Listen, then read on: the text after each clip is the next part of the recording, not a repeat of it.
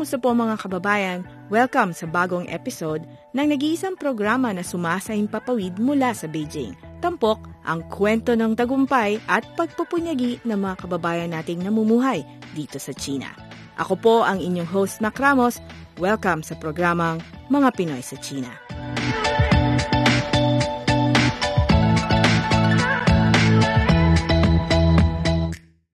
Sa nakaraang pagdiriwang ng Araw ng Kalayaan sa Philippine Embassy sa Beijing, itinanghal ang mga katutubong sayaw mula sa rehiyon ng Luzon, Visayas at Mindanao. Apat na grupo ang game na game na nagpakita ng kanilang mga hidden talents at nagbuhos ng kanilang oras para sa pag ensayo ng naturang palabas. Nagtanghal ang grupong Pinoy Scholars ng Sayaw sa Bangko. Ang Philcombay o Filipino Community in Beijing – ay nagsayaw naman ng mascara dance. Samantalang ipinakita naman ng Kayumangi Group ang pambansang sayaw na tinikling. At para maging kinatawan ng Mindanao Region, ang Phil Church ng Beijing International Christian Fellowship ay nagtanghal ng malong dance at fan dance. Kasama natin sa studio, wala pong iba kundi si Miss Amy Acosta na kumakatawan po ngayon sa performing group ng Phil Church. Welcome to the studio, Amy. Thank you po. Magandang araw po. Okay, thank you for coming all the way to our studio here in Shijingshan. Malayong biyahe. Salamat sa oras. Okay, let's start by introducing Phil Church ng Beijing International Christian Fellowship. Tell us more about this group. Uh, ang Phil Church sa uh, Beijing International Fellowship, ito ay under umbrella ng BICF. Kung saan, unang nakilala kami dyan. So, sa part ko naman as a church goer, naging active ako sa Sunday school, which is more na nakafocus ako sa sa youth and sa kids. Okay, so Sunday school and then the youth group. Pero you've lived in Beijing for 19 years now. Ito na ba yung original na congregation na pinupuntahan mo tuwing linggo? Yeah, masaya ako na nagkaroon ng field church. Which is ito ang magandang pagtitipon every Sunday ng Pilipino na nagkaroon ng field church. So, dito ko rin nakilala iba't ibang kababayan natin at dito rin ako nakapag-mentor ng mga kabataan katulad ng anak ko na nakasali sa Sunday Church. Wow. So tell us more about yung cultural performance group ng Phil Church. Uh, matagal na ba itong in place or bago lang ito? Sa adult, palagay ko matagal-tagal na rin yan. Kilala naman natin, um, pwede ko bang banggitin ang Oo. pangalan ni, ni Rochelle Cayetano. Ayan, shout out kay Rochelle. Ayan. Nang, nang dahil sa kanya, siya ang dahilan kung bakit nagkaroon naman ng, ng Filters Youth Group na nag-perform kamakailan lamang sa ating embassy. So, nung panahon na yan, panahon na rin ng hektik sa trabaho. Oo. Nung minesis niya ako, sabi niya, Amy, pwede ka bang magturo ng dance sa mga bata? Sabi ko, anong klaseng dance at kailan? Dahil sabi ko, napakahektik ang trabaho natin, walang panahon. Nang sinabi niya na ganito kasi um, sa, sa Independence Day, sabi niya, araw ng kalayaan, kung pwede mong turuan ng mga bata na sumayaw ng katutubong sayaw sa as Muslim dance. Mm-hmm. Pagkabanggit niya yon parang nag-clean yung tainga ko. It reminisce yung life ko ng elementary ako na sumasayaw ako ng mm-hmm. Muslim dance. Mm-hmm. So sabi ko, why not? Oh, sige, sure. Sabi ko ganun. Basta, wag lang apurahan. Mm-hmm. So yun lang yung hiling mo. Sana may panahon, may panahon. para paghandaan ninyo. Eh, kasi nangyari yun, June 16, diba? June 16, So ang yeah. lead time mo was what? About a month? Kung tutusin, parang three weeks lang din. Three weeks. Yeah, three At weeks. nabuo mo agad-agad yung grupo. Yeah, sa awa ng Diyos. Tell us about the members of the group who performed first the malong dance and then the fan dance. Ang una-una ko talagang naisip ay ang fan dance. Fan dance means sa, sa Muslim, hindi ko pwede natin kasi sabihin ang Muslim dance. Pero sabi na, ah, masabi nating Maranawan tribe dance yan. Okay. Kaya, correct ko lang konti. So, yung fan dance, sinatawag na pag-appear. Before ko rin introduce sa mga bata ito, kailangan ko rin na i-introduce ang background kung bakit itong sasayawin natin at saan ito galing. Mm-hmm. So, kasi mas at home sila kasi mag-perform sa mga hip-hop dances, modern dances. So, it's the first time na mag-perform sila nito. So, mahirap ang introduction. Pero yung motivation, yun ang nagpa-excite sa kanila. Sabi ko na, Pilipino tayo, tumayo tayo at bandila natin ang Pilipinas. So, i-adapt natin ang katutubong sayaw. So yun na, na-excite na ang mga kabataan. Na, na-excite sila. What about the malong dance? Yung malong dance, when we are practicing naman, andun yung mga girls ni youth na nanonood sa amin. Kasi pinili ko lang talaga yung anim muna. Pagkatapos nun, tuwang-tuwa sila, nagka-claps yan sila, sabi ng ganon. Pagkatapos, after yata na 20 minutes, sabi ko, gusto nyo bang sumali din? Sabi ko, oh yes, tita, yes, tita. Wow. So, iyon. Ngayon, ako naman ang nagka-problema. Paano ko kaya i-manage ang timetable ko? mm So, paano nga yun? Kasi malaking factor yung time management, yung scheduling. Siyempre, how many people were part of the... S- Ten of them. Ten. Six for sa fan dance at Okay. anim sa mga adults Uh-huh. sa youth. Sa youth. Kasali na rin ako. So, all in all, how so, many? 11 kaming 11 performers. people. Oh my God. So, well, you you were able to pull it off. Naging successful yung performance ninyo. Masasabi ko, yes. Um, ang ginawa ko, gumawa, mayroon akong time management. Mhm. Monday to Friday, focus ako sa work. Friday night, uh, 7 to 9, iyan ang oras ng youth. Okay. So, to gather them is not easy din. Kasi may mga activities din ng mga bata. So, maghihintay talaga ako. So, ang ginagawa ko, mag-sleep over sila sa bahay. Oh. So, I serve as their mom, a mentor, a cooker. Andun na lahat. Choreographer. Choreographer. Lahat-lahat Ayun na. rin. Buti na lang malaki ang bahay mo na accommodate mo ang 10 kids. Um, hindi masyado. Ah, Ano lang naman, ay, ini, ano lang yan sa youth. So, Friday night, and then hanggang 10 o'clock sila ng Saturday ng umaga. Okay. Schedule ko din ang mga younger ones. Saturday ng 4 o'clock. Okay. Overtime na rin yan hanggang gabi. Sleep over din yan. Wow. So, could you imagine yung from Monday to Saturday, Yeah. yung effort ko sa pagbuo nito? Buhos talaga, no? Bu- so, so, hindi, hindi biro. Buhos. Sabi ko, hindi biro at hindi mababayaran ito ng kahit Walang magkano. katumbas. Walang, walang katumbas. Walang katumbas. Kasi Yeah. talagang panahon yung ibinibigay mo bukod dun sa syempre yung talento and then your resources because you said you cooked for them. You Yeah. provided shelter for them. Yeah. So, hindi So, biro. Yeah. Parang napakagandang experience din yon kasi Mm-hmm. mayroon akong anak na lumalaki. Okay. How old is she now? She's turning 10. Her name is Juliana. Hi, Ito- Juliana. Ito ang nag-motivate sa akin. okay. na ang anak ko ay pwede ko siyang isocialize para naman maka-adapt siya ng kultura nating Pilipino. Though, naka-implement sa bahay ang kulturang Pilipino. No matter what happens, sabi ko sa kanya na, Pilipino ka, may dugo kang Pilipino. Kailangang malaman mo at alamin ang kultura tradisyon nating Pilipino. Though, dalawa ang sayo. Sabi ko kasi Then half, she is half half, half, half Spanish, half Spanish, half, Half Filipino. Filipino. Okay. Tapos, laking Beijing pa. laking Beijing. Yeah, So, so, malaki ang impact nito sa life ng ating mga kabataan. Okay. Malayo sa ating bansa na lumaki sa ibang bansa. Mhm. So, hindi ka lang talaga nagpe-prepare ng mga performers, pero nagtuturo ka rin talaga. nag inculcate ka ng, ng culture sa isipan at puso ng mga kabataan na to. So, describe that experience for you. Kasi syempre, you work in, a, in an international school. Pero dahil dito, mas lumaki yung role mo. Naging cultural ambassador ka na.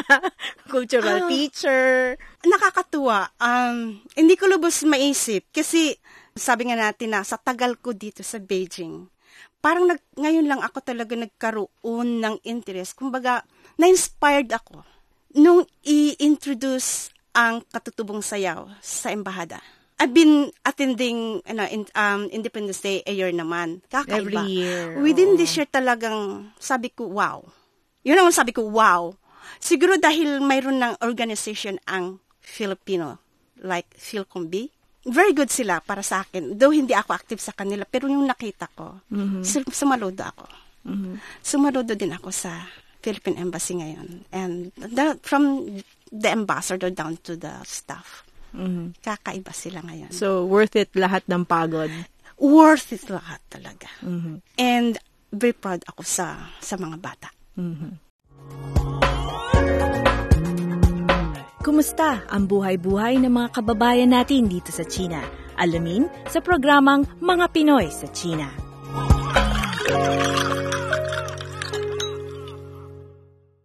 From that performance sa Araw ng Kalayaan, you also had invitation to perform at the Asia Dive Expo kung saan country partner ang Pilipinas. So inanyayahan kayo ng Department of Tourism Beijing na pinangmumunuan ni Tito Umali para muling magtanghal. So what made you say yes?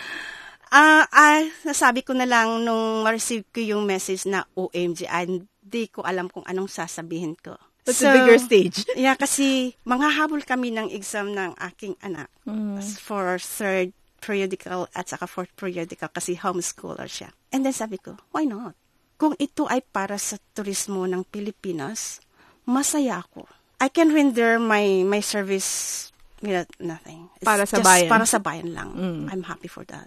So, yun yung motivation mo. So, gaano kaiba yung naging presentation uh, at the embassy and now you went to the ADEX 2019? May mga binago ka ba sa choreography? may binago ako. A- at first talaga, akala ko lang talaga ay apat lang silang magpe-perform. Nag-request si Sir Tito Umali na kung pwedeng sumali ako sa mga girls at isasayaw ko yung malong with the same music. Yun na naman ang sabi ko, oh, sabi ko, paano to? Okay, remix. So, mabilis lang lang naman. Okay, remix. Pwede. So, sabi ko, yes, sure. Why not?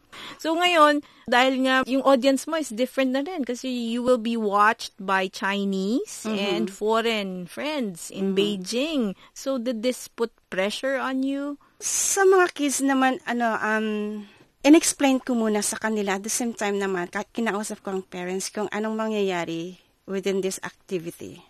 Na sabi ko, I think girls, paakyat na tayo to the next level. So, to the next level, sabi ko ganun, ang kailangan nating improve ang ating performance.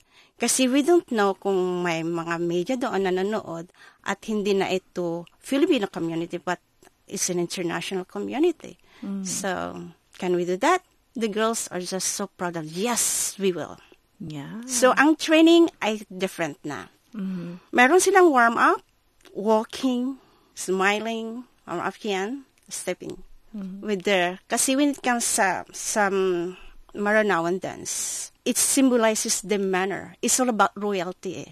It symbolizes the manner, even though yung paghawak nila ng fan, pag manipulate nila ng fan, it symbolizes yung manner ng steps nila na they are from a prominent family or royal family. Okay. So, yan ang message ng fan dance. Ini-embody talaga Yeah. niya yun. So, Okay. niremix ko yun. At the same time, ipinasok ko ang malong. So, unlike sa sa embassy, meron kayong, you had your own segment. Pero for for the ADEX, part kayo ng isang isang malaking performance or production number. It's a production right? number na yan. So, you perform with the Pinoy Scholars and of course with Philcom Bay. So, pero magkakaiba. So, Philcom Bay did a fashion show and then the Pinoy Scholars did naman the Sayaw sa Sayaw sa Bangko. Bangko. So, how was it working with these people na hindi mo naman sila kakilala? First time mo sila na, di ba? Oh, yeah. Nakakatuwa. Kasi yung pagsama-sama namin na, sa practice lang ha, yung pagsama-sama namin, parang nakabuo kami ng isang big family Okay. Na walang barrier, bata matanda, or choreographer ka man o down sa bata. Parang hindi ko na-feel yung pressure na yan. Masaya ako sa kanila.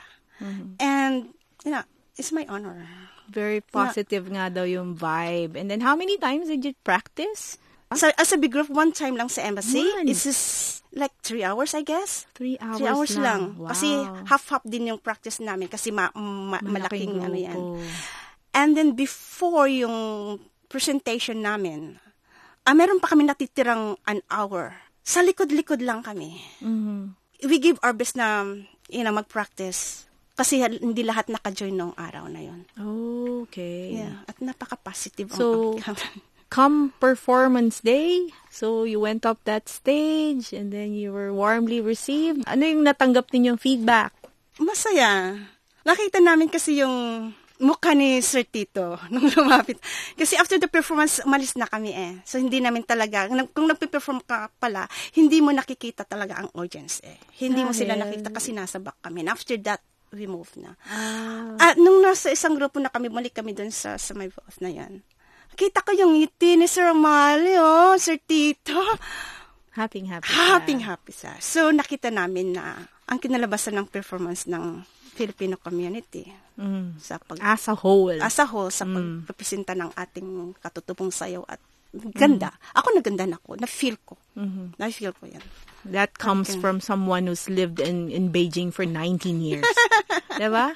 So now you're really motivated to continue doing your share in uplifting yung image ng ng Pilipino dito sa sa Beijing at sa China. So ano ba yung mga balak mo para mas gumanda ang i- imahe nating mga Pilipino dahil you work in an international school. Yeah. So paano?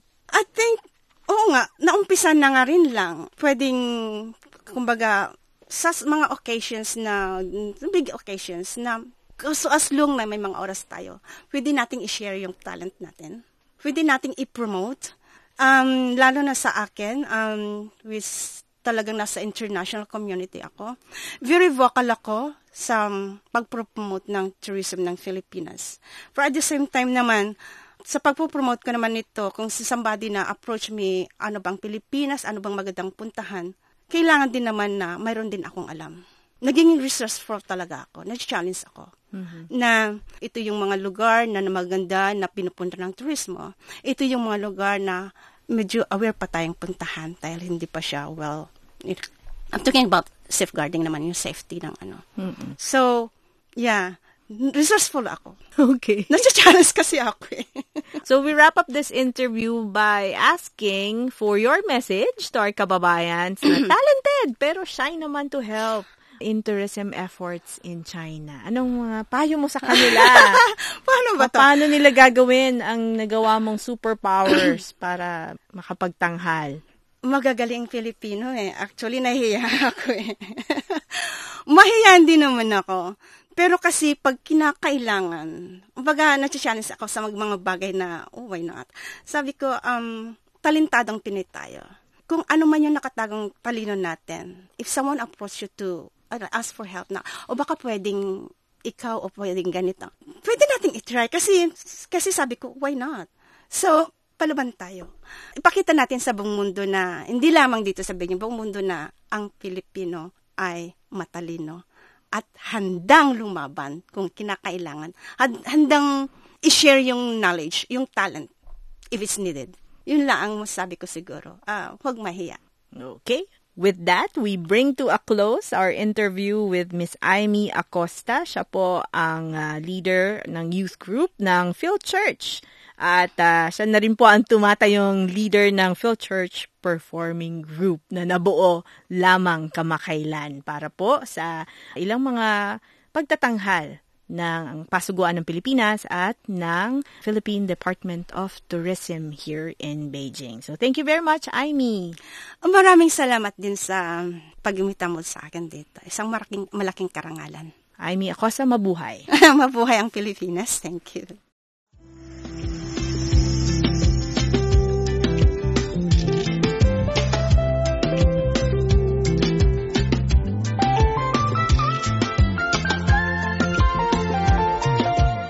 Dito po nagtatapos ang ating episode sa araw na ito.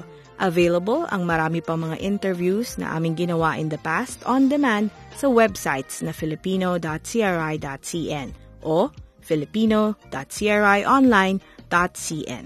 Sa social media, abangan po ang paglabas ng latest episode sa Facebook page na CRI Filipino Service at official Mga Pinoy sa China Facebook page. Sa ngalan ni Vera, ako po si Mac Ramos. Salamat po sa inyong pakikinig.